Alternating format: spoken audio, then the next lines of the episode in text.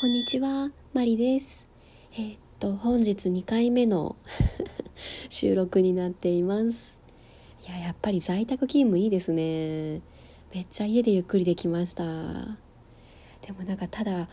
あのーエアコンとかファンヒーターとかすごい乾燥激しい部屋の中に丸一日いるとなんか喉が痛いというかその乾燥での喉がやられて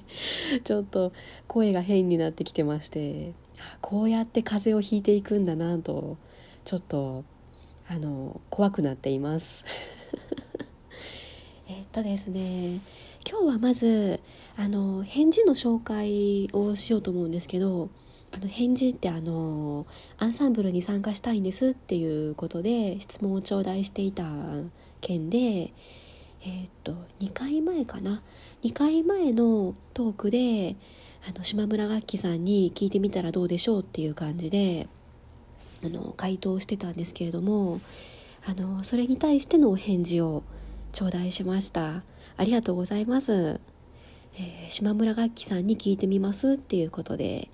はいよかったです。よかったですというかすいません。いやこちらこそすみません。なんかあのーやっぱり自分で答えられる範疇を超えていたのでそのなんていうか冷たい表現になってしまわないようにこう突き放してるような感じにならないようにと思ってこうなんか知らないうちに回りくどい表現になってたみたいで。ねあの島村楽器さんって9回も喋ってたりもう気づけばそれだけで9分喋ってたり いやほんとすいませんでした。あでもあの質問者さんみたいにそのアンサンブルやってみたいなとか何かこうやってみたいなスタートしたいなっていうその思い立ったことってあのすごいいいタイミングだと思うんですよね。うん、だからあのアンサンブル空きがあって入れたらいいと思いますしなんかそのキャンセル待ちみたいな感じに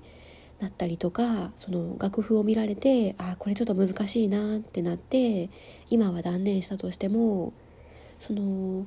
アンサンブルは無理でも何か違うことにチャレンジされたらいいんじゃないかなと思いますね。あの文子先生のチャンネルでその YouTube の方にいろんなそのバイオリン動画が上がってたりするのであのなんかそういうのを使って文子先生と一緒に弾くのに挑戦してもいいと思いますしその昔から弾きたかったそのいつかは弾きたいと思ってた曲みたいなやつにチャレンジしてもいいんじゃないかなと思ってます。であのちなみに私はですねあのこれえ YouTube じゃないわ、えー、と Twitter の方でもつぶやいてたんですけれどもあの米津玄師さんの「レモン」っていうその私がバイオリンを始めるきっかけになった本当のきっかけになった曲がありましてですね。で去年ぐらいにその楽譜を楽天で見つけたのかな？なんかで楽譜を見つけてであの買ってみたんですけど今はちょっと無理だなっていうことでもうずっと大事に取ってあったんですね。で、まあ、あの2021年に入って、え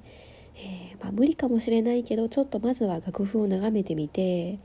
こうゆっくりでもいいから弾いてみたいなっていうのを、えーあの2021年の目標っていう感じで掲げてましてですねで、まあ、楽譜をあの最近眺めてみてたんですけれどもその私が買った楽譜がですね4つのパートに分かれてまして、えー、とバイオリンの、えー、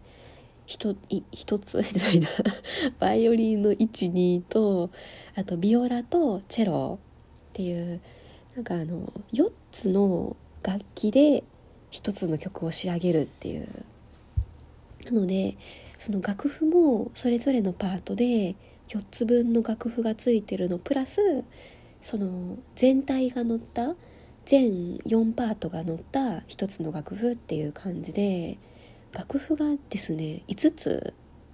とあとはその見本の CD がついてましてあ私こんないいやつ買ってたんだなと思いましたね。いやーなんかあの一応その私が知っているところというかそのメインパートはバイオリンの1なので、あ、のそのバイオリン1の楽譜を見てちょっと今ゆっくりあのまあ弾けるまでは行ってないですけどこの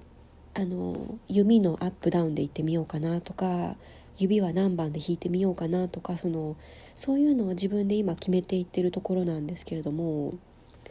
いややっぱり楽しいですね。なんかあのバイオリンの教本とか見てるとその指とか弓のアップダウンって指定されてることが多いですよね。ここはダウンから始めてくださいとかここは4番の指でとか書いてあることが多いのであのそういうのをこう自分で好きに決めれるその弾きやすいように自分でアレンジできるっていう楽譜はこれが実は初めてなのでもうちょっとその自分で弾き方を決めるのもこんな面白いんだなってちょっと思いながら、えー、まだ弾けてないんですけれども 弾くところまで行ってないんですがちょっと、まあ、2021年中にはちょっと形にしてみたいなと思ってますね。これなんかねあのもっと弦仲間がたくさんいたらそのバイオリンの1と2を一緒に弾くとかそのビオラさんとかチェロさんの知り合いがいたらあの楽譜を渡してなんかちょっと一緒に弾いてみるみたいな感じでできたらいいなと思うんですけどね。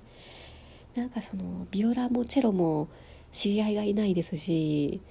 そのバイオリンのパートにしてもその渡してその不読みをする余裕がある人がどれだけ周りにいるのかっていう。あとはねその私と一緒に弾いてくれますかっていうそっちの問題もありまして。なんかあの4つのパートが合わさったらすごい綺麗なんだろうなと思いながらとりあえず今はあのそのメインパートを頑張ってます。えっとあとですね最近そのアンサンブルの話をよくしていたのであのま、あの真面目な話を今からするわけなんですが あのちょっとしばらくあの文子先生の変態ぶりを晒してしまったので真面目にいこうと思うんですけれど あの私の中でそのアンサンブルに参加する時にその気をつけようと思っていることがありまして、えそれについて話そうと思うんです。でそれはですねあの私は去年の11月から参加して、えー、っとその2日前に参加したのが2回目っていうことだったんですけれども、私よりも前にもともと参加していらっしゃる方への配慮っていうのを気をつけたいなと思ってるんです。であの今アンサンブルに来てる方の中にはその文子先生目当てで参加したいって思ってあの来られている方はもちろんいると思いますしあのそういう方今後増えてくると思うんですよね。その人が入れ替わるたびに文子先生ファンの方が増えていったらもうその参加者のほとんどがその文子組の方で占められてしまうんじゃないかみたいなこともちょっと思って見てるんですけどただあの私が参加している中であこの方は多分文子先生関係なく来てる方だなっていう方はもちろんいらっしゃってそうなんですよあの純粋にバイオリンが好きとか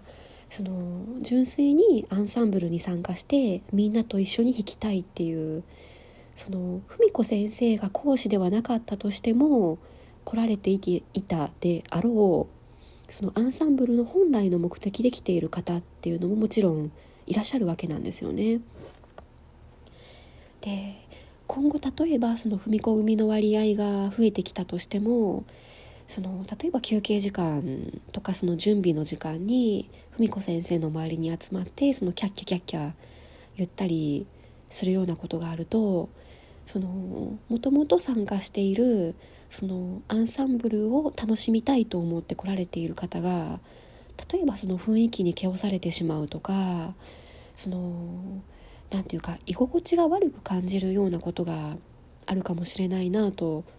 ちょっとそんな懸念も抱いてまして、あのなのでその辺はですねあの文子先生が好きであのアンサンブルにも参加したくて私は両方の目的で通ってるんですけれどもあの節度あるファンっていうのを目指したいなと思ってるわけなんですね。まあ、節度あるファンってなんやねんって感じですけど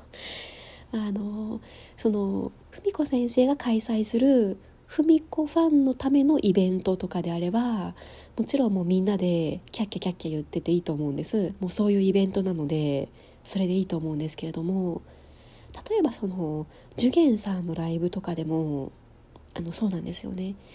私ちょっと自分が見えなくなる時がたまにあるので発言には気をつけないとなとこれはちょっとあの自分への戒めみたいなものもあるんですけれどもその受験さんのライブに来られてる方ってその文子先生以外にも松本さんのファンツッツさんのファン一平君のファンっていうことでそのそれぞれのメンバーを応援しているファンの方が一堂に会するわけであってその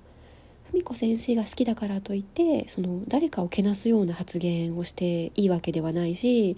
そのみんなで受験を応援しようっていうそういう雰囲気を大事にしないといけないわけなんですよね。でアンサンブルもしかりであの文子先生のファンのためのアンサンブルではないのでその一般の方というかその純粋にアンサンブルをしに来られている方のあの気持ちっていうのも尊重しながらもうあの文子先生に話しかけたいのをぐっと我慢して変態が出ないように 抑えていきたいと思います。マリでした。